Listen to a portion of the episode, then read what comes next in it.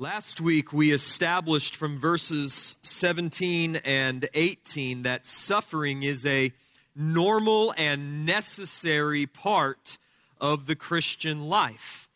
The New Testament knows absolutely nothing of the prosperity theology that is presently wrecking the third world church and is continuing to make the likes of Kenneth Copeland and Joel Osteen and Steven Furtick and John Hagee and others incredibly wealthy. The foundation of prosperity theology is that the redemption that was purchased by Christ at the cross includes not only salvation from sin and judgment, but deliverance in this age from sickness and from poverty in proportion to your faith. The inescapable implication of this kind of teaching is that the only reason then why a Christian would suffer is because of his or her unbelief. Well, tell that to the Apostle Paul, who in Second Corinthians recounts his sufferings, which he wears like a badge of honor, as if his sufferings were actually the validation of his faith, rather than some deficiency in his faith. He writes in 2 Corinthians 11 23, Are they servants of Christ? And he's speaking of false apostles who were constantly seeking to undermine his authority and his ministry. Are they servants of Christ? I am a better one. I am talking like a madman. Far greater labors, far more imprisonments, with countless beatings, often near death. Watch what he's doing here. The validation of his legitimacy and authority as an apostle of Christ is his sufferings. I've been in far greater labors, far more imprisonments, countless beatings, often near death. Five times I received at the hands of the Jews the 40 lashes less one. Three times I was beaten with rods. Once I was stoned. Three times I was shipwrecked. A night and a day I was adrift at sea on frequent journeys in danger from rivers, danger from robbers, danger from my own people, danger from the Gentiles, danger in the city, danger in the wilderness, danger at sea, danger from false brothers. In toil and in hardship through many a sleepless night, in hunger and thirst, often without food. In other words, in poverty in cold and exposure. And apart from all these other things, there's the daily pressure on me of my anxiety for all the churches. Who is weak and I am not weak? Who is made to fall and I am not indignant? If I must boast, then I will boast in the things that show my weakness. In other words, my sufferings. I will boast in my sufferings because they are the validation of my faith, not my prosperity unless someone should object and say, yeah, yeah, yeah, yeah. But all of those things that Paul just mentioned refer to persecutions, not to, not to sickness or poverty. I would point them to the very next chapter in which Paul speaks of his thorn in the flesh, which God gave to Paul specifically to keep him in weakness. Paul begged God three times to take it away. Three times he was told by God, no. 2 Corinthians 12, verse 8. Three times I pleaded with the Lord about this, that it should leave me. But he said to me, My grace is sufficient for you, for my power is made perfect in weakness. Therefore, I will boast all the more gladly of my weaknesses, so that the power of Christ may rest upon me. For the sake of Christ, then, I am content with weaknesses, insults, hardships, persecutions, calamities. For when I am weak, then I am strong. Paul did not view suffering as an aberration in the Christian life, he viewed it as the norm. So did Jesus, by the way, the Son of Man who had no place to lay his head and who calls us to follow him whilst we carry our cross. The point that suffering is a normal and necessary part of the Christian life is established for us in verse 17 of Romans chapter 8, where Paul says that we are children, and if children, we're heirs, heirs of God and fellow heirs with Christ, provided we suffer with him, that we may also be glorified with him. You are a child of God through faith in Christ, and therefore an heir with Christ if you suffer with Christ, in order that you may be glorified with Christ. Paul makes suffering the necessary precondition for glorification, and not, not for some of his children, like Paul, for all of us.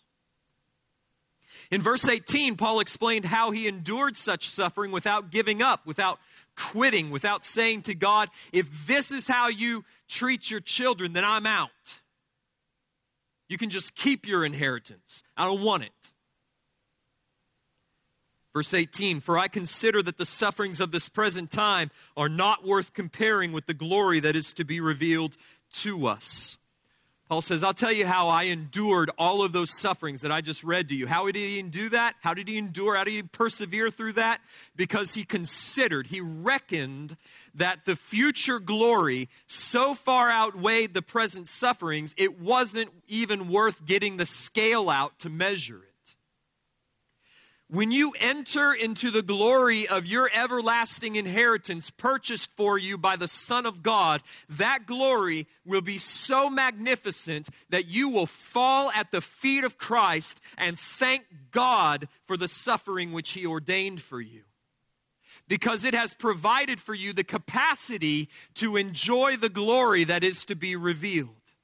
Right? 2 Corinthians 4:17 these light, momentary afflictions, like imprisonments, beatings, stoning, you know those light things? Spending a day and night at sea, adrift on the deep. Those light and momentary afflictions are producing producing they are they are bringing to us an eternal weight of glory far beyond all comparison. That's the purpose of your suffering. Suffering is God's ordained means of sanctifying you, of building you up in faith and in holiness, and of forming you into the kind of person who can enjoy all of the glory which He means to bestow upon you. That's how Paul can say in Romans 5 2 that through Christ, we have also obtained access by faith into this grace in which we stand, and we rejoice in the hope of the glory of God. Not only that, but we rejoice in our sufferings, knowing that the sufferings are what bring us to that hope, that the sufferings produce endurance, and endurance produces character, and character produces that hope that we rejoice in. Suffering is the way God prepares all of his children for glory which means that every ounce of suffering you have ever or will ever experience as a believer is ordained for you by God to increase your everlasting enjoyment of His goodness.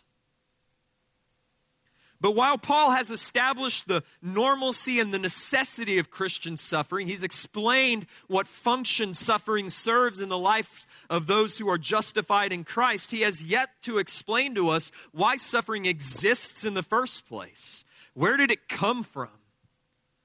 Why is it?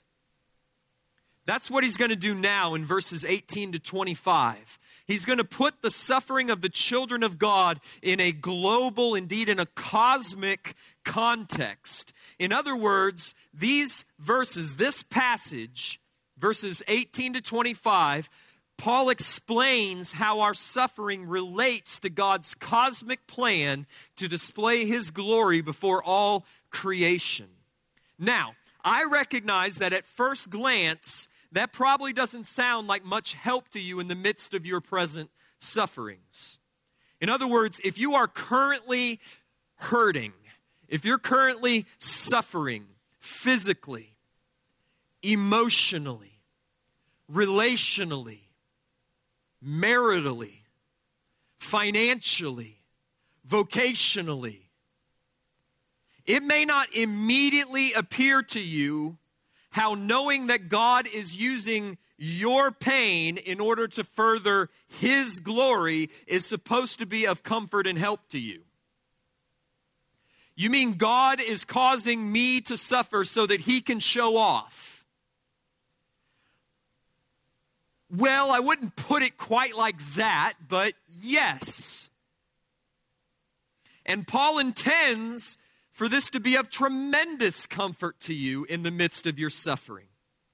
So before we begin to, to work our way through this text, I want to encourage you with three reasons why you ought to take comfort in the truth that your suffering is part of God's plan to bring Himself glory. Okay? I want to encourage you with three reasons why that truth ought to encourage you today. First, it means that your suffering is not meaningless, it's purposeful.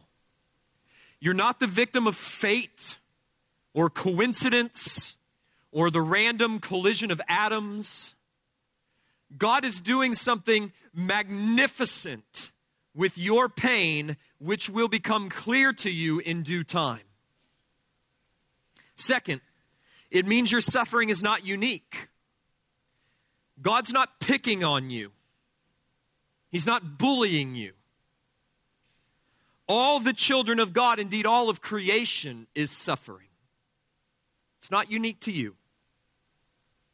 Third, you are not a passive observer of God's glory, which He is constructing through your suffering.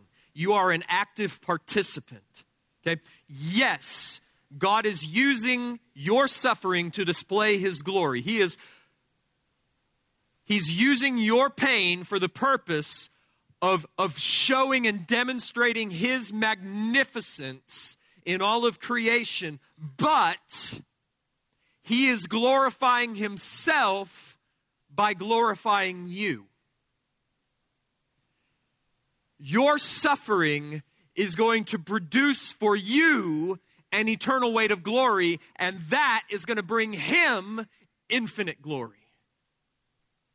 Through your suffering, God is making you glorious, and in making you glorious, He's demonstrating His own glory. In your glory is God's glory. In other words, you're not being used like a paintbrush that gets all gummed up and misshapen and is just cast away.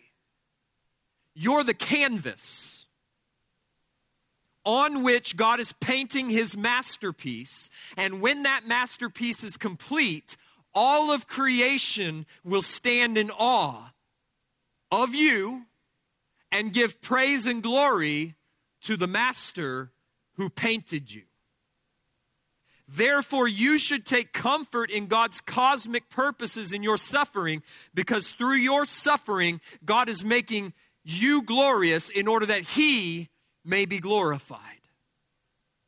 So the question before us is how? How does our suffering fit into God's cosmic plan for his own glory? Well, first, Paul explains that all of creation was subjected to futility in hope. And this includes the children of God.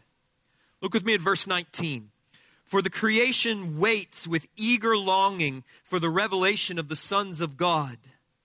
For the creation was subjected to futility, not willingly, but because of him who subjected it, in hope that creation itself will be set free from its bondage to corruption and obtain the freedom of the glory of the children of God. For we know that the whole creation has been groaning together in the pains of childbirth until now. And not only the creation, but we ourselves who have the first fruits of the Spirit groan inwardly as we wait eagerly for adoption as sons, the redemption of our bodies. All right, in those verses, I see four stunning truths which place our present suffering in God's cosmic context to bring Himself glory. Number one, God subjected creation to futility. All right, we're going to start in verse 20 and then we'll, we'll back up and deal with verse 19 in a moment. In verse 20, Paul asserts three truths. He says, Number one, creation was subjected to futility. Number two, he says this subjection was not of its own will, but was imposed from outside by the will of another. And number three, that the, the subjection was done with the design of hope.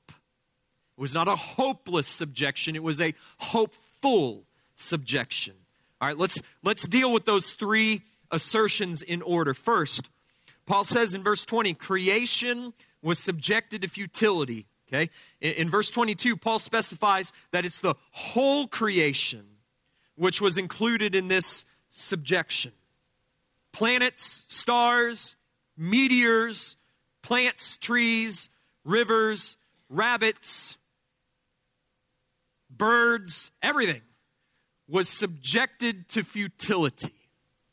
Now, what Paul has in mind, obviously, is the narrative of Genesis chapter 3 and the fall of man and the curse which God placed even upon the ground. And to Adam he said, Because you have listened to the voice of your wife and have eaten of the tree of which I commanded you, you shall not eat of it. Cursed is the ground because of you. In pain you shall eat of it all the days of your life. Thorns and thistles it shall bring forth for you, and you shall eat the plants of the field. Because of Adam's sin, God cursed the ground. Okay, no more would it freely yield its abundance as it had in the garden. Now it would only grudgingly bring forth its fruit, and that by blood and sweat and tears. Now, Paul takes that foundational text in Genesis chapter 3 and he expands upon the theme. Not only is the ground cursed, not only is agriculture affected by the sin of man, all of creation is subjected to futility. A word which is used in the Old Testament, in the Septuagint, to translate that word that you see so often in Ecclesiastes vanity, futility, purposelessness, or my favorite is frustration. Doug Moo writes that the word probably denotes the frustration occasioned by creations being unable to attain the end for which it was made. See, creation was made for God's glory. It was made for man's enjoyment. Instead, because of man's sin, creation is unable to glorify God as it ought, and it seems to actively work against our enjoyment. It's in this state of futility, verse 20. This bondage to corruption, verse 21. It's groaning together, verse 22. Droughts and famines and hurricanes and tsunamis and pestilence and plagues and entropy and the second law of thermodynamics, which basically says that the universe exists in this closed system in which everything is just winding down and losing energy and falling apart. All of these things are the futility or the frustration of which Paul speaks. Second, notice that Paul asserts that it was God who subjected creation to this futility. It was not Adam, it was not Satan, it was God. God cursed creation for Adam's sin all of the misery, all of the futility and devastation wrought in creation results from God's judicial decree and his just execution of this sentence. How are we supposed to feel about that? Well, I think we should feel two things simultaneously. First, I think it really ought to astound us just how important God deems us to be in respect to creation. Creation rises and falls with the fate of mankind, which is vastly different than the evolutionary worldview, which says that the only thing that separates us from the lower animals is blind chance and a few million years of natural selection. It's not what the Bible says. The Bible says that God decreed that as man goes, so goes the rest of the created order.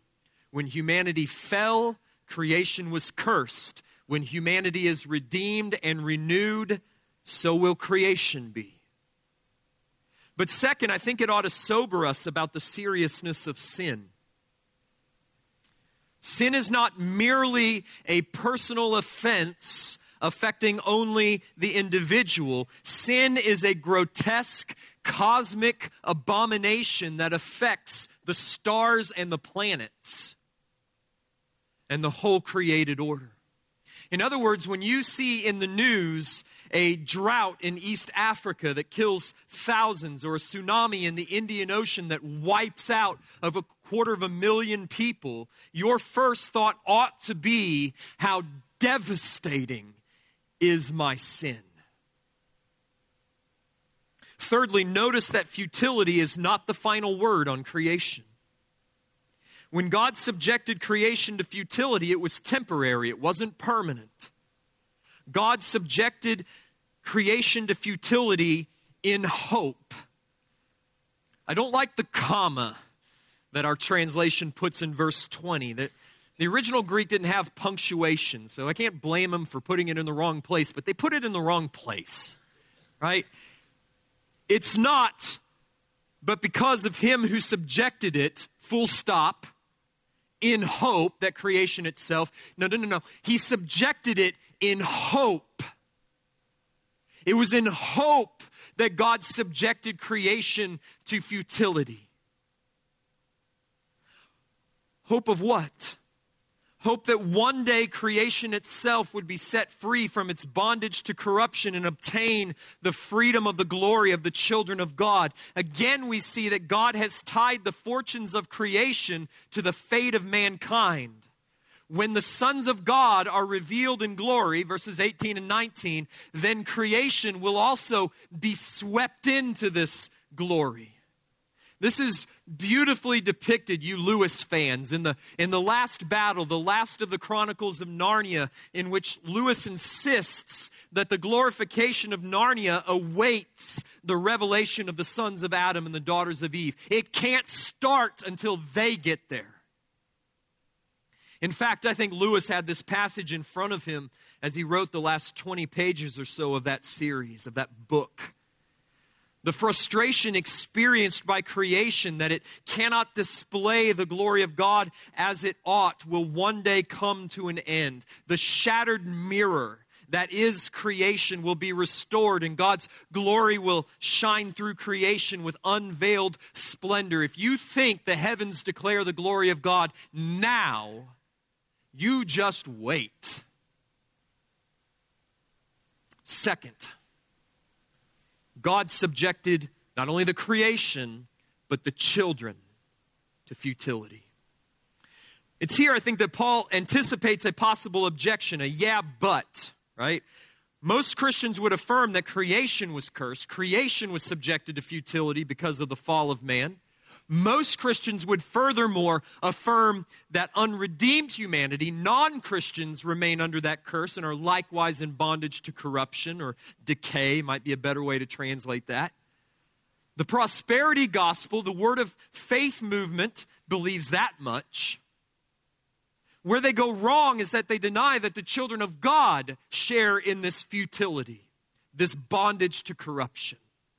They think that regeneration, and the healing and renewal and freedom won by Christ in the atonement liberates us from the bondage of corruption and rescues us from that futility now.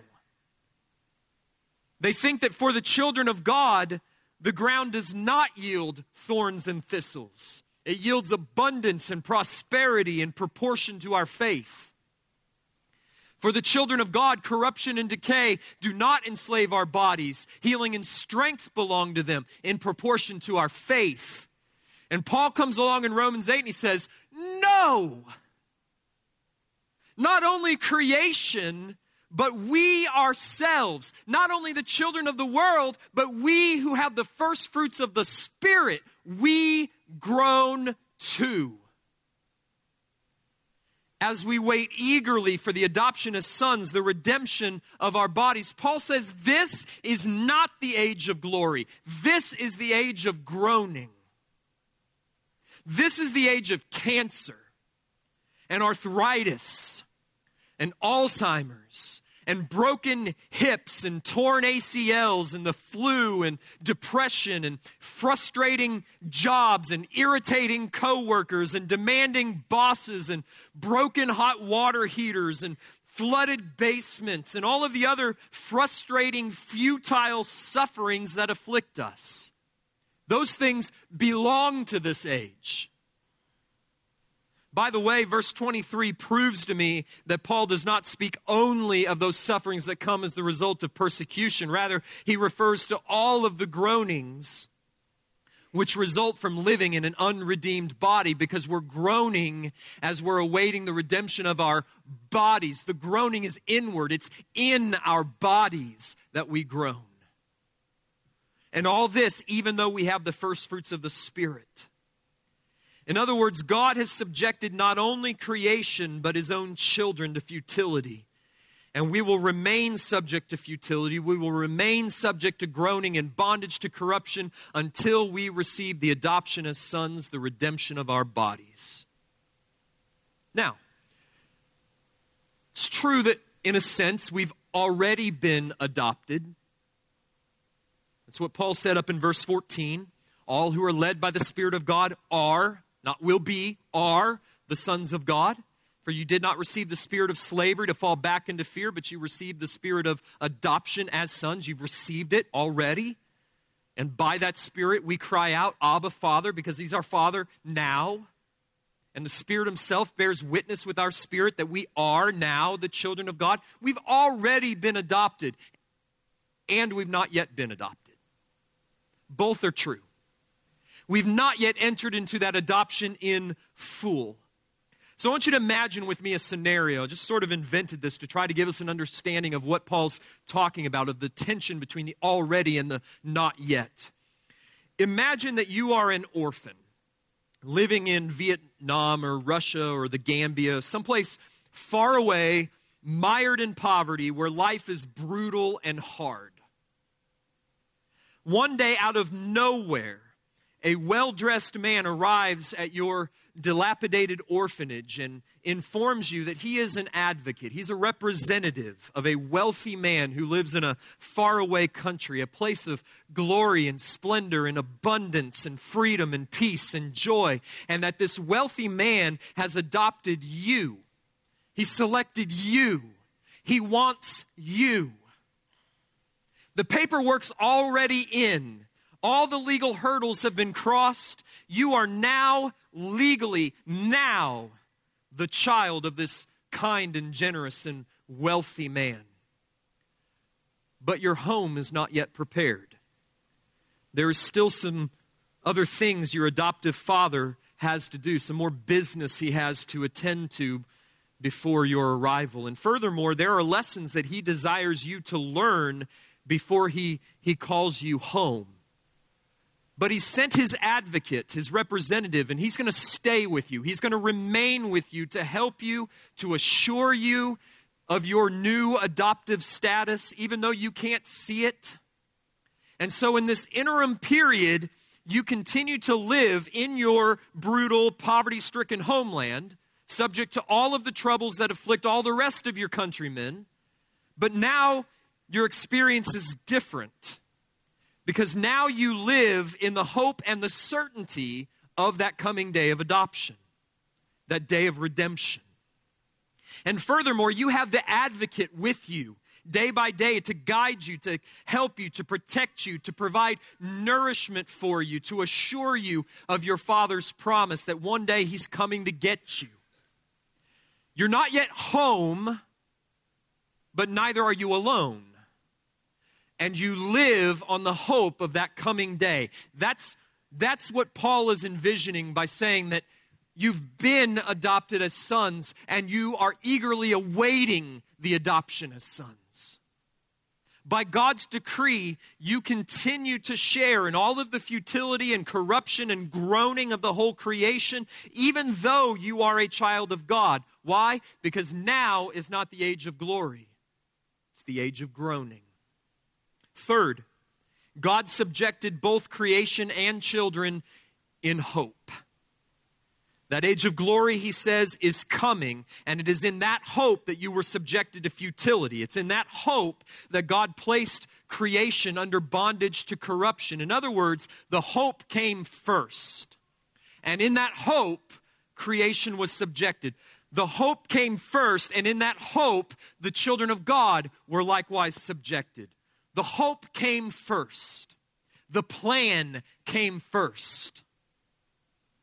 The plan of redemption came first. All of the misery of life, all of the suffering of this world, it's not some divine overreaction to the sin of man. It is a planned and purposeful drama designed to display the glory of God. The earth is a stage on which the drama of redemption is being played out before the eyes of the cosmos, and the fall of man and the curse of creation is not the final act. This present act, the one filled with darkness and sadness and futility, is merely setting the stage for the glory to be revealed in the final act. But God had the end in mind when He wrote the beginning. And that first act, the fall, the curse, the subjection, the futility, the frustration, that was all written, ordained, prescribed for you in hope of the final act that he had already written. Which means that your present suffering is both purposeful, it's an integral part of the grand drama of redemption which God is directing. Plays that just have one final act aren't that interesting, they're not that glorious. Your suffering is a part of the falling action of this drama that's leading to the tension that is going to lead to the consummation and the glory. But neither is your suffering permanent. It will come to an end. The curtain will fall on this present act, and one day the final act will begin. Fourthly, this hope is the revelation of the sons of God. That's the final act. According to verse 19, when the curtain opens on that final act, what will be seen are the children of God resurrected, raised, and glorified in splendor. According to verse 21, it is the day when creation itself will be set free from its bondage to corruption and will obtain the freedom of the glory of the children of God. According to verse 23, it's the adoption as sons, the redemption of our body. That's the final act. There is coming a day, the Bible calls it the day of the Lord, the last day, when Christ will return in power and great glory, he will call his children of God to come home. He will raise them up from the grave. He will raise them up from the earth. He will glorify them in the presence of all creation. Jesus described it himself like this Then will appear in the heavens the sign of the Son of Man, and then all the tribes of the earth will mourn, and they will see the Son, the Son of Man coming on the clouds with power and great glory, and he will send forth his angels, and they will gather together with a loud trumpet call, they will gather together his elect from the four winds, from one end of heaven to another. That's the redemption, the revelation of the sons of God. Paul put it like this in 1 Thessalonians 4 The Lord himself will descend from heaven with a shout, with the voice of the archangel, and with the trumpet of God, and the dead in Christ shall rise first. Then we who are alive, who remain, will be caught up together with them in the clouds to meet the Lord in the air and then we shall always be with the Lord. That's the revelation of the sons of God. John puts it like this Beloved, we are God's children now, and what we will be has not yet appeared. But we know that when he appears, we shall be like him because we shall see him just as he is. That's the freedom of the glory of the children of God. It's the day when we will shed this mortal flesh like a cocoon and we will emerge victorious and glorious in splendor, shining like the sun, says Daniel chapter 12, verse 3. It's the day when creation, or the day for which creation waits with eager longing. That's a good verb. It's a, it's a compound verb, a triple compound verb in the Greek and it's found only in Christian literature. Paul made this word up. because it suited his purpose. It means literally to stretch one's head out from. Apokaradokia. To stretch, there's the dechomai, one's head, kara, out from. It's the idea of like straining forward to see what lies ahead. Creation is awaiting our revelation so eagerly that it's craning its neck, it's standing on tiptoe, it's waiting to rise, uh, waiting to see us, rather, rise above the horizon like the morning sun. In February, we got a dog. I didn't want a dog. I knew a dog would be messy and expensive, almost as messy and expensive as kids. But it was five on one, and so we got Lucy from a rescue shelter up in Lake of the Ozarks. Lucy is a uh, fluffy Shih Tzu poodle Yorkie mix with probably some other breeds thrown in there somewhere. And at any rate, Lucy quickly established herself as the head and the center of our family, breaking about every rule that we established for her and thereby writing her own.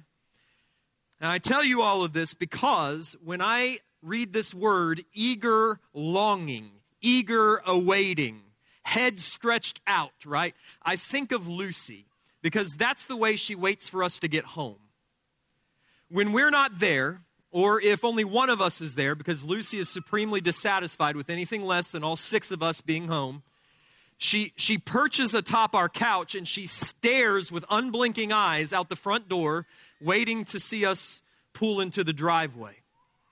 Then, if we, if we walk in the door and we fail to duly acknowledge her, she will run and she will jump back on the top of the couch so she can get herself up to our level, and her body will wiggle and, wiggle, and she'll emit this low whine like she's about to burst from uncontrollable excitement, as if she's going to spontaneously combust un- unless we greet her. That's the way creation is waiting for our revelation. And not only creation, but the children of God are awaiting that day like that as well. Verse 23 Not only creation, but we ourselves who have the first fruits of the Spirit, we groan inwardly as we wait eagerly for adoption as sons, the redemption of our bodies. Is that how you're waiting? On your tiptoes, head outstretched, bursting with excitement? In other words, your glorification is the pivot on which all creation turns. And your present suffering is the necessary prerequisite to your future glorification. And unless you suffer with him, verse 17, you will not be glorified with him. If someone were then to ask, why is suffering the necessary prerequisite to glory? I would answer, because God does all things for the glory of his name, and what would glorify him more than when his people endure suffering out of love for and faith in him? What could glorify God more than when my world, my health, my relationships, my finances, my job, my safety, my life, my future as I planned it out to be crumbles to the ground around me, and I respond by saying, It's okay because I've still got Christ, and Christ is enough. So, having placed our suffering in a cosmic context, Paul then makes personal application to the believers in the Roman church and therefore to us as well. Verse 24 For in this hope we were saved. Now, hope that is seen is not hope, for who hopes for what he sees? But if we hope for what we do not see, we wait for it with patience. So, not only were we subjected to futility in hope, we were also saved in hope. Just as the futility and frustration and the bondage to corruption to which all creation, verse 21, and we ourselves, verse 23, were subjected is temporary, right? It's temporary. We were subjected in hope. Even so, the goal of our salvation is not yet experienced because we were saved in hope. We are right now only half saved, to borrow a phrase from John Stott. We are already and not yet saved. Our condemnation has now been removed, verse 1. We have now been liberated from the law of sin and death, verse 2. We are now indwelt by the very Spirit of God, verse 9 and 14. We have now the spirit of adoption assuring us of our status before God, verses 16 and 17. All of those realities that Paul has spoken of in Romans chapter 5 are past tense events and present tense possessions. But the goal of our salvation the glory to be revealed to us, verse 18, the revelation of the sons of God, verse 19, the freedom of the glory of the children of God, verse 21, the adoption as sons, the redemption of our bodies, verse 23. All of those things await a future date. We are saved and we will be saved. Therefore, we are saved and we are not yet saved. We are saved in hope of being saved. Which means, Paul adds, that the glory, the adoption, the redemption of our bodies is not a present possession. If it were something that could be seen and experienced now, then we would not have been saved in hope. Hope that is seen is not hope, for who hopes for what he sees? Therefore, our present experience is not one of glory, but one of groaning. And our present call is to wait for the fulfillment of our hope with patience. A word which refers to the bearing up under intense pressure. So, do you understand what Paul is saying to you this morning?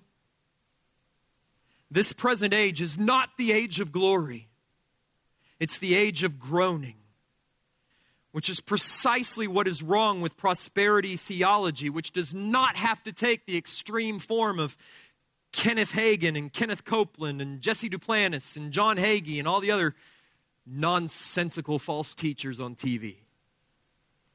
It doesn't have to be that extreme in order to be dangerous. All it has to do, all false teaching has to do, is deny the normalcy and necessity of suffering, the normalcy and the necessity of groaning, and therefore deny the need for patient endurance and careful perseverance, and it will leave disillusionment and destruction in its wake. If you don't believe that you were saved in hope, you're not going to know what to do with the suffering that is inevitably coming upon you. So, how do we wait for it with patience? How do we persevere in hope in spite of the pain? Well, we've seen that we were subjected in hope, we've seen that we've been saved in hope. I want to close by showing you now how to suffer in hope. We've already seen the key to this up in verse 18. For I consider that the sufferings of this present time are not worth comparing with the glory that is to be revealed to us. Paul says the same thing down in verse 22, this time using the metaphor of childbirth. We know that the whole creation has been groaning together in the pains of childbirth until now, and not only the creation, but we ourselves who have the first fruits of the Spirit, we're groaning in the pains of childbirth. Last week, I, I gave you an illustration from John Piper that says that if you're in a hospital room and you hear loud groaning from the from the room across the hall, it makes all the difference in the world whether you're in the maternity ward or the oncology unit. Because the groans of the maternity ward are the groans of impending life, while the groans of the oncology unit are likely the groans of impending death. The groans of the children of God are the groans of impending life. We are giving birth. Creation is giving birth. All of history is giving birth, which means that right now, we ourselves, all of creation, all of history, are in the pangs of childbirth, contractions. And that is what you've got to know if you're to wait for it with patience. If you are to suffer with Christ in order that you may be glorified with Christ, if you're to persevere in faith and not give up and throw away your inheritance, you've got to know that all of your groaning will produce glory the glory of new life. So remember that as you suffer. so that you may suffer in hope. And I'll leave you this morning with the words of Christ, which he himself gave to his disciples before he sent them out to suffer in hope. Truly, truly, I say to you, you will weep and lament, but the world will rejoice. You will be sorrowful, but your sorrow will turn to joy. When a woman is giving birth, she has sorrow because her hour has come. It hurts. But when she has delivered the baby, she no longer remembers the anguish for joy that a human being has been born into the world. So also you have sorrow now, but I will see you again, and your heart will rejoice, and no one will take your joy from you.